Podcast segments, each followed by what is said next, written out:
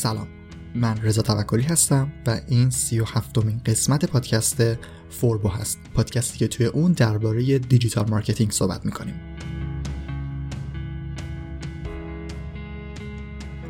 فصل چهارم استراتژی بازاریابی انواع بازار و بازار هدف.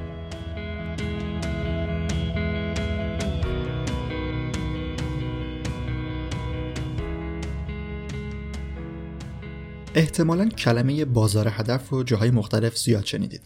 بازار هدف یا تارگت مارکت یکی از انواع بازاره. چند مدل بازار داریم که یکیش بازار هدفه. ما توی کسب و کارمون عملا بر اساس بازار هدف باید استراتژی هامون رو تعیین کنیم. یعنی بدونیم می‌خوایم به چه کسایی یا چه گروهی از افراد سرویس بدیم. برای پیدا کردن یا درسترش برای مشخص کردن بازار هدف اول باید به بیانیه استراتژیمون نگاه کنیم یا حالا خیلی کلی به اون چیزی که می‌خوایم بهش توی کسب و کار برسیم. توی قسمت 35 فوربو درباره استراتژی توضیح دادم و گفتم که در واقع مسیری هست که ما می‌خوایم برای رسیدن به هدف هامون ازش استفاده کنیم.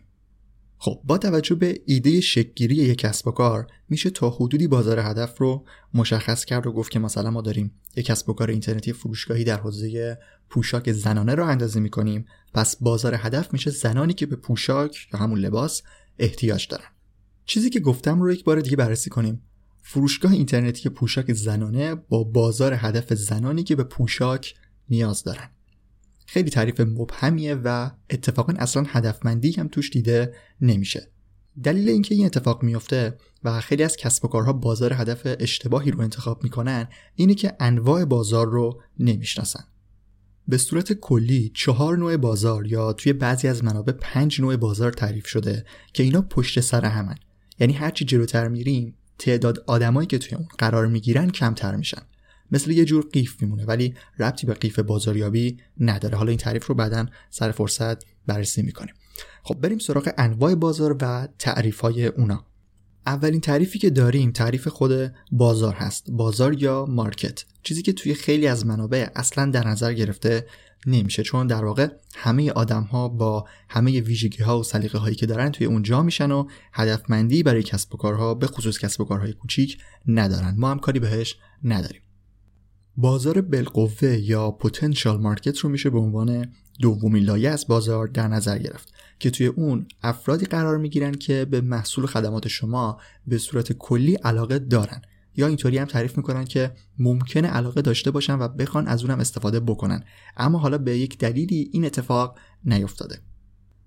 یکی از مثال هایی که برای بازار بالقوه میشه زد مربوط به گروه های سنی میشه.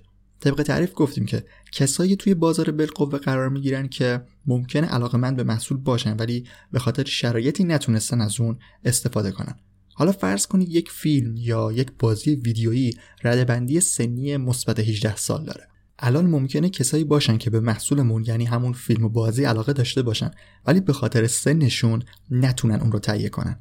با فرض بر اینکه توی جایی زندگی می‌کنن که ردبندی سنی اهمیت داره الان کسایی که کمتر از 18 سالشونه مثلا 17 ساله ها جز بازار بالقوه شرکتی محسوب میشن که اون فیلم یا بازی رو تولید کرده. خب پس بازار بالقوه شد مجموعه افرادی که تمایل به محصول و خدمات ما دارن ولی به خاطر دلایلی که یکیش می‌تونه سن باشه نتونستن از محصولات ما استفاده کنن. بازار بعدی بازار آماده یا available market هست. حالا ما به عنوان یک کسب و کار فرض می‌کنیم که بازار بالقوه رو شناسایی کردیم و متوجه شدیم که تعداد زیادی از آدما هستن که به محصول ما علاقه دارن.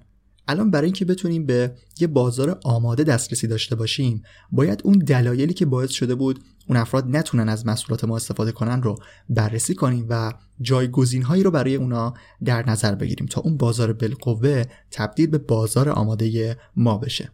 مثلا توی همون مثالی که برای ردبندی سنی زدم اگر اون شرکت بیاد یه نسخه ویرایش شده ای رو منتشر کنه می‌تونه بازار بالقوه خودش رو تبدیل به بازار آماده کنه که حالا توی فیلم و بازی معمولا این اتفاق نمیافته. ولی یه مثال خوب برای بازار آماده هست. فرض کنید شما یک فروشگاه اینترنتی دارید و از طریق سایتتون دارید محصول میفروشید. یعنی کسی بخواد خرید بکنه حتما باید بیاد وارد سایتتون بشه در سایت ثبت نام کنه و بعد خریدش رو ثبت کنه. مثلا هم دارید کیف و کفش میفروشید. چیزی که علاقه مندای زیادی داره یعنی می‌تونیم بگیم که بازار بالقوه بزرگی داره. اما چرا شما به همه اون بازار دسترسی ندارید؟ یکی از دلایلش می‌تونه این باشه که شاید خیلی از آدم خرید کردن از سایت رو بلد نباشن و ترجیح بدن که با اپلیکیشن موبایل خریدشون رو انجام بدن. پس یکی از دلایلی که باعث شده بود خریدی انجام نشه نداشتن اپلیکیشن موبایل بود. مثل مثال قبلی که مشکل سن بود و گفتم که با انتشار یه نسخه ویرایی شده مخصوص سنهای کمتر میشه بازار آماده رو ایجاد کرد توی این مثالم یک اپلیکیشن موبایل می‌تونه شرایط رو عوض کنه. عوامل زیادی است که می‌تونید با تغییر اونا یه مرحله جلوتر برید و به یک بازار آماده دسترسی داشته باشید. توی نمونه های سنتی اون هم معمولا مکان یک فروشگاه رو مثال می‌زنن. شاید شما یک فروشگاه با محصولاتی داشته باشید که می‌دونید خیلی ها بهش نیاز دارن.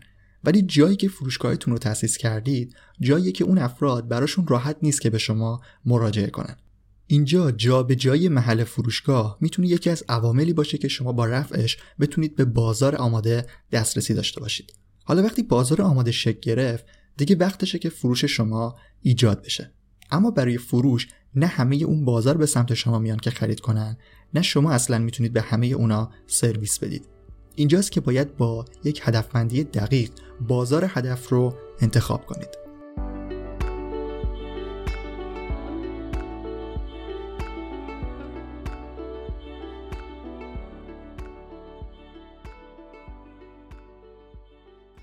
بازار هدف یا تارگت مارکت بازاری هست که شما می‌خواید محصولتون رو برای اون آماده کنید. یعنی گروه خاصی از آدم های بازار آماده رو می‌خواید مورد هدف قرار بدید. همونطور که گفتم امکان سرویس دادن به همه افراد بازار آماده وجود نداره. شما اینجا باید بیایید ببینید چه کاری می‌تونید بکنید که توجه یه بخشی از بازار آماده رو به خودتون جلب کنید. برای اینکه بازار هدف رو مشخص کرد دو تا موضوع دیگه هم هست که توی استراتژی بازاریابی باید بهشون برسیم که هنوز نرسیدیم. یعنی مزیت رقابتی و یک نوعی از بازاریابی به اسم niche marketing یا بازاریابی گوشه‌ای. الان فقط می‌خوام که تعریف ها رو با هم دیگه مرور کنیم و جلوتر در قسمت های بعدی روی موضوعات دقیق تر هم میشیم. بازار هدف رو میشه با خیلی از کارها ایجاد کرد.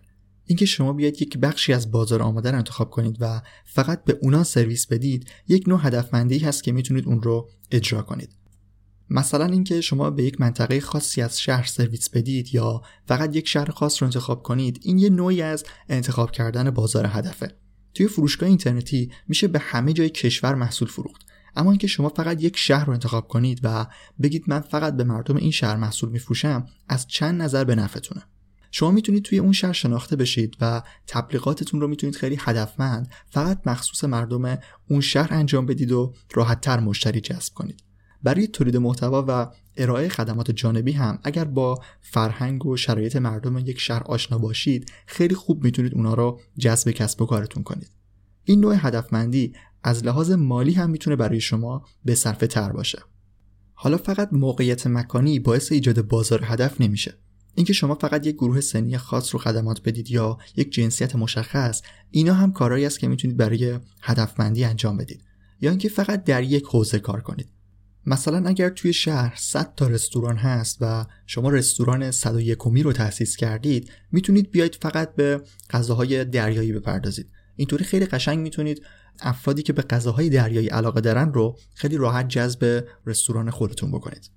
همونطور که گفتم در قسمت های بعدی با معرفی بخشای دیگه استراتژی بازاریابی نمونه های بیشتری رو هم معرفی می‌کنم. همه این چیزی که در مورد بازار هدف گفتم برای بازار هدف اولیه هست.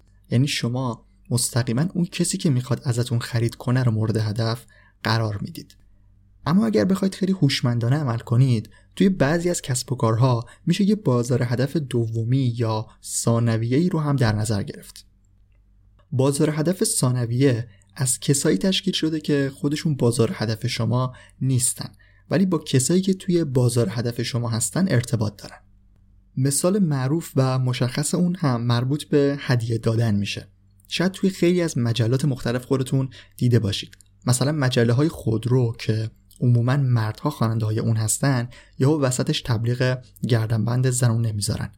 الان تمرکز روی بازار هدف ثانویه کمتر شده ولی اگر توی برنامه بازاریابیتون و تبلیغات اون رو داشته باشید توی بعضی از فصلها و مناسبت هایی که هست می‌تونه باعث افزایش فروش شما بشه.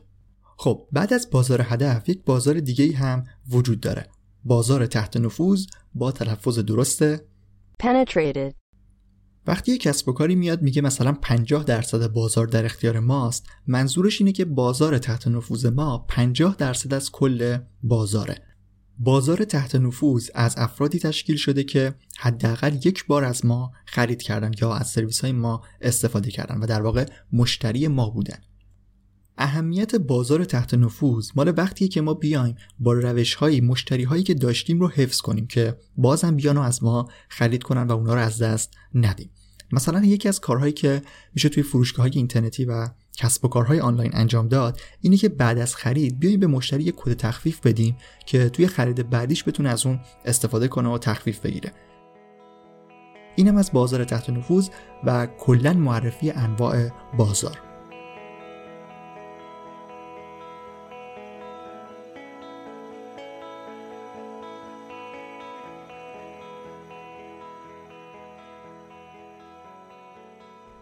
قسمت 37 فوربو هم تموم شد ولی هنوز در بخش استراتژی موضوعات دیگه هم مونده که خیلی زود بهشون می‌رسیم.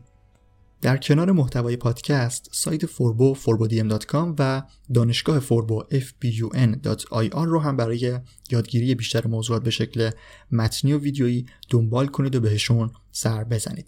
اگر هم دوست داشتید فوربو رو در رسانه های اجتماعی دنبال کنید می‌تونید همه جا فوربو DM رو search کنید و صفحه ما رو پیدا کنید. فوربو پادکست هم ID پادکست فوربو در توییتر هست. لینک همه چیزایی هم که گفتم در توضیحات این قسمت منتشر شده. اگر محتوای پادکست براتون مفید بود خوشحال میشم که فوربو رو به دوستانتون هم معرفی کنید. من رضا توکلی هستم و ممنون از اینکه تا انتها شنونده قسمت 37 فوربو بودید.